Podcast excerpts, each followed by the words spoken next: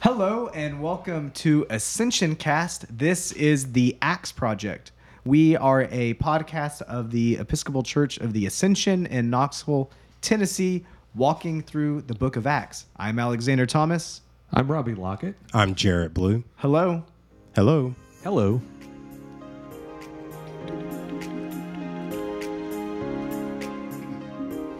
So today we are going to be discussing Acts chapters 16 through 18. And if you've read along, we are right after the Jerusalem Council, and you're going to notice that there's been a pretty big tonal shift. Kind of before in the earlier uh, chapters of Acts, when we looked at Peter and Paul and others, there was a big focus on these miracles that had taken place and these long sermons that were laid out beginning with Peter, but in the same thing with Paul. But now things are going to look a little bit different. And especially these three chapters are like this speed run of all these places that Paul is jumping to from from city to city to city to city to city. And it can be a little overwhelming. And so with all the city names, just know that Paul is walking around or traveling through Asia Minor and around Greece. Everything that he is in is is just bouncing over those areas. And we're also going to change kind of the way we talk about this section just because there's so many things happening. So instead of kind of walking paragraph by paragraph like we usually do, we're going to touch on some major themes that are happening. And what we're going to find, these first few themes that we look at, is this expansion of the gospel and really kind of um, talking about who it includes. And it's going to start off what we're going to discuss is how women are involved. And once again, women are not just involved, but they seem to be taking quite the lead. uh, we see pretty early in chapter 16, starting around verse 11, um, that uh, the gathering is at the house of a woman named Lydia. And the way she's described, it makes her look like she is uh, probably a, a, well-to-do woman, maybe a businesswoman, something mm-hmm. like that. She might be a widow uh, because it doesn't mention her husband, but she does have a household, and so um, she is the one who makes room for um, for Paul and his you know fellow travelers to have a place to stay, uh, probably a place to gather. Uh, all of the the people who are there to hear them uh, during their time. So, you know, we start off just like we saw um, Mary back in chapter 12 um, holding space for the the early church. Here we see Lydia doing it, and um, you know, not only just holding space, but taking a real leadership role when it talks about um, when Lydia sort of accepts the gospel and receives baptism, it's not just her, but it's Lydia and her household who are baptized. Yeah. And and before we jump into baptism that we're about to do, just another comment kind of on the role of women in ministry in the early church. So later in this section, we're going to see Aquila and Priscilla. Mm-hmm and what is just very fascinating to note is it starts off introducing the husband and then the wife, but then it begins later, just a few verses later, by mentioning Priscilla first. And that should stand out to you because that's unique. And you kind of get the sense that that's sort of Luke remembering his manners uh, at the first, the first, and uh, starting out with, uh, "Oh yes, hi, Mr. Thomas," and uh, pretty quickly reverting back to the way he actually talks about these people, and suddenly it's not Aquila and Priscilla anymore, but it is Priscilla, Priscilla, and Aquila and the folks that are following along with her. And it's worth noting too that Aquila and Priscilla accompanied Phoebe. Yes. Yeah. Um, when Paul sent his letter to the Romans, Phoebe was the one who took it there, and uh, Aquila and Priscilla both were named uh, in that letter as people to expect this to be coming from. And and just a, one last little note on that. So Phoebe would almost be seen as like a co-author of Romans with Paul and would have not just delivered this letter for people to read, she would go and preach it around to lots of different churches. And and a church would look at this letter of of Romans, they would read it everywhere. It may have taken years to write, and then they would have questions and she would preach the answers to them And so there's this inclusion of, yeah, women are helping lead the church, not just providing money, but they're the ones preaching and delivering the gospels. We, we have to see a picture of Phoebe preaching the letter to the Romans to the churches, which may well have been meeting in households just like Lydia's. Yeah. But it all starts there with Lydia and baptism. Correct. So Lydia is, you know, we're talking about baptisms, you know, earlier, and but Lydia is providing that example for her whole household. That you know, do we know whether all of the members of her household would presume that maybe she was a, you know, a woman of stature within the community, within her home, um, have have financial means? Did that mean that all her, you know, support staff um, were believers? we don't know, um, but we do know that the whole household was baptized, and I think that is carried out through when we look at chapters 16 through 18. When we look at the guard who later then has Yeah. his whole family baptized as well. So, kind of briefly looking at that story in um, 16, we find that. Um, that the guard uh, that you know Paul you know hasn't of course is arrested again so it's like not a surprise and I say, I say that loosely. Um, but when he's in prison um, he is you know shackles are released off his you know his his, his, his arms his legs and he's freed. Um, but he's the, the um, we had a discussion earlier but I guess if a guard you know lost a prisoner or they Oh, escaped yeah. there would be a punishment is that right Yeah, so so as the note on that, that was my fun fact for later, Oh, but that's okay. so uh, is that um, if a soldier lost their prisoner as a way to stop corruption, because someone could be paid off, and so they would they could torture that soldier, or they could could kill their family, and and not just kill, but um, do other graphic and bad things. And so, um, this moment where the earthquake happens and they escape, Paul calls out, out of care and love for the soldier, don't harm yourself. We're still here. And that's because the, this soldier could have been about to commit suicide as a way of like saving face or keeping his honor, saving his family or something like that. And so that that goes into this deep care Paul has for his for his prisoners or, or the ones that are imprisoning him. And he's and he's saying, "Don't harm yourself. We're still here." You know, I love the scene um, when Paul and Silas are there in prison together, and it's about midnight, and uh, they are, uh, as, as so often we see, counted all joy. They're in prison, they're Oh, in, yeah. in chains and shackles, and they're singing hymns and praises to God. Uh, and it just reminds me of. Uh, you know, the I'm, I'm sure they had very different songs than the ones that come to my mind, but uh, uh, just that kind of peaceful um, in the midst of, of all sorts of unpeaceful things of uh, some of those old hymns that can uh, really Yeah. uh, bring you some grounding and peace there. We we didn't plan this, but I'll just share my my favorite hymn. I grew up on the Baptist hymnal. Um, it's it is well with my soul. Which year did you all use? It's post 56 if it had it as well in it. Must have been the 91. I don't hymnal test. Anyway. I, I grew up with it. It was in my DNA. We didn't use a book. I don't know. um, but so that that song was written is is that the the author his family had gone ahead of him on a boat, and that boat crashed, and all of his all of his family died, his wife and kids, or, or and some of his kids, and so the the boat was on its way back, or, or he was on the next boat, and the captain stopped and quote unquote pulled the boat over where where his, it had they had died. And he broke out and started singing this song on the ocean. It is well it is well with my soul with my soul. I'm not going to sing it. It's- i get goose I'm- i've got little goosebumps now singing that one but there's this deep christian peace that can Yeah. come over you. And in hard times there's this reminder that god can use this thing for good and continue to work and comfort you in it. You know, We see that a, here.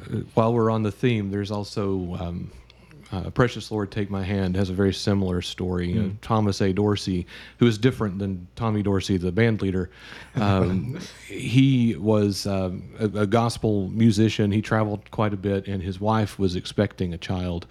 Um, when he kind of got a last minute call to go to a place and uh, uh, you know, it, it's what you do. So he went and was there, and while he was there, he got word um, that his wife and the baby had died in childbirth. and um, Gosh. precious Lord, take my hand is the the result of of that experience. Well, now, Robbie, you mind sending us a little bit of that? I don't, I don't know if you want to hear. It.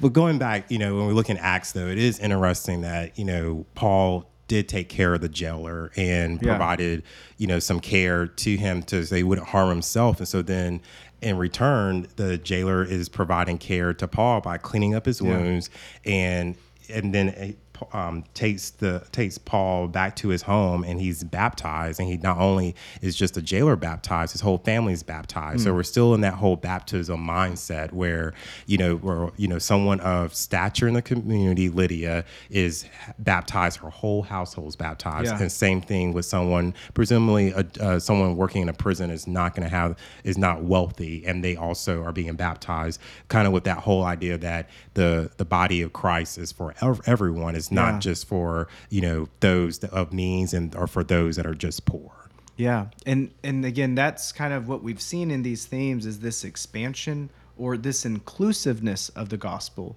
and so it it is not just for men; it's for women too, as we see. Um, Lydia, again, she was was most likely to be wealthy. The Roman foot soldier would have been poor, and so it's for the rich and for the poor. And as we're going to see continued in this kind of themes here, um, it's not just for Jews. It's increasingly clear it is also for Greeks. And so the gospel includes everyone. And it's also not just for the old, it's for the young. And so there's a difference in mindset about baptism that's presented in Acts than many Americans would have, where we tend to think of baptism as individualistic and about what I'm saying that I made as my choice with my God. And it says, no, no, no, there there's this covenantal and communal aspect where we're, we're all joining in in this mission and people are being raised into this mission and covenant. And and it is it's the whole families in a family.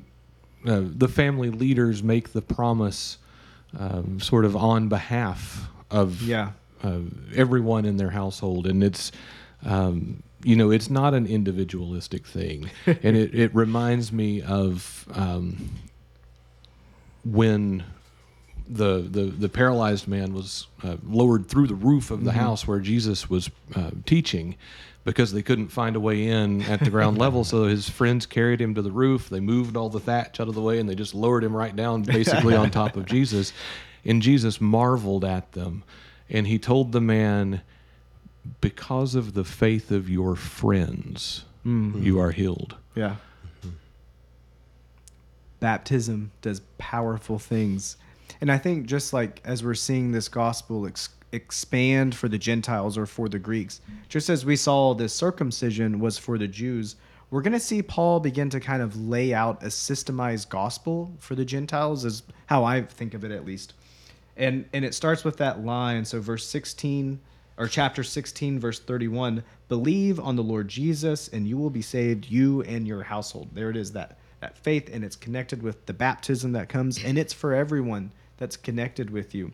But I think what also stands out to me in chapter 17, so this is that fun story of Paul talking about the unknown God. And what really I, I find in this section is unique about this passage. It's been normal for us in the book of Acts to see really long sermons listed out. And we love reading sermons. um, but we, we haven't seen that in a while. And these sermons are important in the book of Acts because they lay out the kind of concrete theology. Mm-hmm. They're oftentimes connected there around a miracle. But here we see this gospel laid out specifically for Gentiles, for Greeks. All these other sermons that we've seen have been primarily for a Jewish audience. This one is for us. And as our sermon guy, Robbie, I'm going to ask you to, to give us an explanation of what what the heck is happening here in Athens. you know, we've seen all along in Acts, these sermons are they're very selective um, in the way they present things. Not that they're cherry picking or or something like that, but just uh, picking out elements of uh, of the Israelite story Yeah. to kind of make the point. Whether that's um, you know, Peter at Pentecost talking about a new thing, or whether that's Stephen talking about things outside the temple, or you know, all of those sermons they they all sort of moved in a direction. And here we see Paul in Athens just kind of set most of that aside um, because the Athenians don't know. Um, you know, they're not going to pick up on an Exodus theme because they don't know the Exodus story, and so it's it's going to not land very well. And so, you, you know, I love the way Luke talks about him in, in verse twenty one uh, here in chapter seventeen. He says, "Now all the Athenians and the foreigners who lived there would spend their time in nothing." except telling or hearing something new and they're just you know how how uh, modern and, and contemporary does that sound that they're just chasing novelty all the time. They, uh, they just need something you know they're they're doom scrolling in athens Yeah. 2000 years ago. But uh, you know paul uh, has been talking uh, with them for a few days, and, and some of them are saying, you know, he's some sort of preacher of foreign divinities or whatever, and they're just kind of fairly dismissive of him. Um, I, I, doubt that they really took him seriously as a, you know, an intellectual equal. Um, it, but then he goes out to the Areopagus, where which was an area in uh, Athens where they would kind of meet and, and talk about all of these uh, something's new um, all the time, and uh, uh, he he z- zooms in really quickly. Uh, he said, "There's temples everywhere. This is this place is just really cool. You all have temples all over the place." He said, "But I also saw one with this inscription that it's to an unknown god," and it, it, he takes that entry point and just drives a truck right through it. You know, he's like because you know they've kind of in the the idea was that they had a temple to an unknown god and they would make their sacrifices there and offer worship, sort of just in case they'd missed somebody. Um, you know, it was we don't know who you are, but we who are we to say we've got all the gods that we got them all? So just in case, here you go. covering all our bases. Uh, yeah, very much. And and Paul comes in and he says, no, no, no, do no. that too." that is the base. That's the one. Uh, That's the creator of everything. And he doesn't live in that temple, and he doesn't live in any temple. Uh, I I think Paul was listening right before he stoned Stephen. Um, you know, uh, he doesn't listen live in a temple, uh, a, a place made with human hands. Um, but he is the creator of all that we see, and so he makes this entry of uh, into this kind of like Greek, poetic, philosophical way. He even quotes Greek poets. Yeah, damn, I'm so glad that you mentioned that. You know, he's he In starts out with a quote of Epimenides there. Uh, in him we live and move and have our being. Uh, and then he quotes uh, uh, another poet. Um, who is it? Uh. Aratus. Yeah, Aratus. Uh, with uh, he said, "For we indeed are his offspring," and so he's really presenting something quite radical to the Athenians, uh, saying that there is in fact one God, which is not where they were, and he's saying that somehow we are connected to this God. We live and breathe and you know have our being through God, uh, and, and not only that, but we're His offspring, um, which uh, you know Alexander, not Thomas, but Alexander, who conquered everything for the Greeks. Um, uh, I like how the you didn't say the great because like there was room that you might get confused if you say Yeah, the great. yeah, that yeah. I could be That was confused. the- that, that wasn't really clarified. You know, I was like, well, which one's great? You know, no, it's uh, you know, Alexander was a son of God. Uh, by this time, we have we have Caesars, and and the Caesars are taking the title son of God. Uh, but Paul is here talking to the Athenians, saying we are his offspring. Yeah. I, I find it just so powerful in this. A, just how Paul lays out a gospel that is accessible to those who are not Jews. So to Gentiles. that, that, that means everyone else. Um, I'm just so fascinated by this idea of him going and A, he was knowledgeable of their quote unquote prophets, of their of, of their um, uh, philosophical culture. um, and plugs himself right into it to make this segue. And and then he lays out these these commands that how like God God overlooked these past times. So it's almost like the grace of God covered the past when people were unaware. But now is the time because of Jesus that um, it's the time when we have got to make sure everyone knows. And and Paul comes to see that as his mission, and we see that as his drive. And it's it's just going to turn into Paul lost a lot of fear. Um, he's got this bravery he didn't have before. Right. So Paul, you know, before, you know, needed I feel like visions to kind of provide like, you know, some assurance as to, you know, how he should proceed forward. And, you know, even what we had already have discussed, you know, the tone has shifted, you know, at this point within Acts. And I think it's kind of like you wonder like how did paul even prepare mm-hmm. to start speaking to these different groups? It's like you know oftentimes when there's a, a maybe a conflict in a you know a, a, very troubling situation you're going to tell someone like read the room. Like maybe that was not the best thing to say but like clearly paul like read the room. He knew that he couldn't just start you know referring to things you know for, for those that were uh, for not jews you know so they had to approach it from what would be receptive would be something receptive for Gentiles. Mm-hmm. Um, and I think that that speaks volumes to him and like his confidence that he now has as he's going from, you know, on this pilgrimage from, you know, and it's in very short order. We go to so many cities um, in three chapters. yeah. um, and so I think it's just fascinating when we look at that, like how the, the confidence that we're seeing in Paul, or maybe mm-hmm. he's just frustrated. He doesn't care anymore. So who knows? who cares if they're like trying to stone me? I'm going to still say what I have to say. He's a, he's a man on mission and, and I think what we're really seeing too, it's the establishment again, like of Paul as a bishop and and leader of the church, and we see that especially where it stands out to me is at the very end of 18 there's that line like about Apollos, who's this other guy that's preaching, and then Priscilla and Aquila come and and and correct him of his. Um, they they commend him in his mission, but correct him in his theology and and they're pulling it in line into Paul. Like they're saying, well, no, this is the the message that Paul preaches, and so Paul is the protector of faith. Um, he's seen as a standard, and and again, that's what a bishop is. They're the ones who hold the faith together in unity, and and so we're seeing this rise of Paul.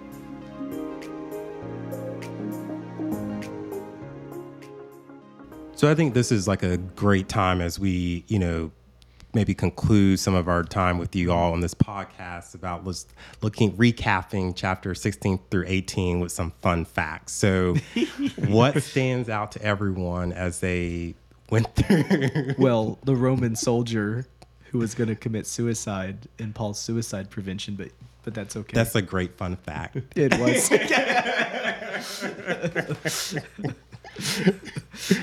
no, I think t- you know I've mentioned before how I, I feel like Luke is sort of uh, name dropping in a lot of cases just to make this story kind of hit home to whoever's reading it. He, he whoever your kind of pet apostle is, uh, it, pet apostle. He, he, gets his moment, you know. Right. And so um, uh, here, though, we see where Luke is kind of like place name dropping, and uh, it tends to line up fairly well with all of these letters that we see yeah. uh, floating around in the rest of the New Testament. Uh, you know, he's talking a lot about what's going on in Antioch and. Um, yeah, I, I got on a tangent while researching, like following this and the chronology of Paul's letter admissions. right. Not worth bringing up in here, but. But, but. you know, you see you see Galatians there with Lystra and Antioch and all uh, of that. You see, he's introduced two of the people who take the letter to the Romans mm-hmm. to the Romans.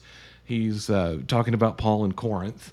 Um, we'll we see that uh, Apollos is in Ephesus and Paul is about to go there. Um, we, the Thessalon, you know, Thessaloniki is uh, mentioned also, so it's just kind of like hey, all these letters, here's why. You know? Yeah, right. Um, so Paul, I guess, is not about just the ministry; he's also uh, influencer as well. So yes, I think that's pretty amazing. Paul. Very, Be sure to click like much. and yeah. subscribe. um, my my other fun fact was this. Okay, this line about a haircut which I'm honored to say Father Christopher didn't remember this one either.